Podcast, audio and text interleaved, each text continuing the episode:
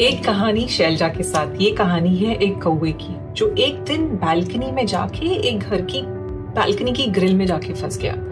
वो उसने बहुत कोशिश की कि मैं बाहर निकलूं, उड़ता था ऊपर, नीचे गिर जाता था, इधर बालकनी की तरफ़ आता था तो बालकनी के अंदर ही फंस जाता था। ये चलता गया।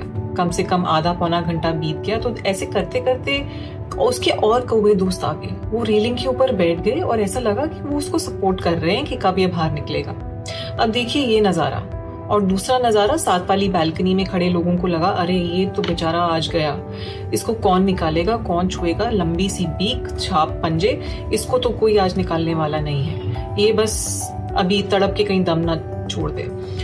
पर ये देखिए कौए का दम, वो और उसके जो फ्रेंड्स वो कोशिश करता रहा करता रहा, एक बार ज़ोर से वो ग्रिल से जाके पुश किया अपनी बॉडी को और जाके निकल गया, आज़ाद हो गया।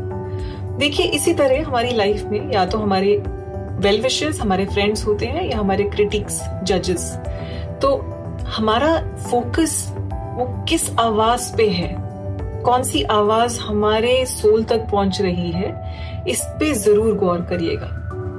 वो ही आवाज़ आपको या तो लाइफ में ऊपर ले जाएगी या आपको नीचे ले जाएगी।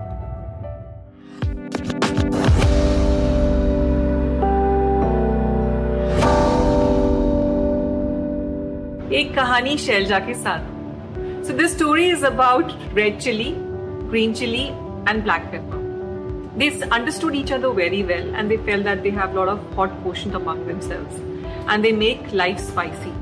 While the red pepper has its own qualities of the spicy, hot qualities, the green chili is good in vitamins and adding that flavor, and black pepper, of course, is very good and also has healing properties.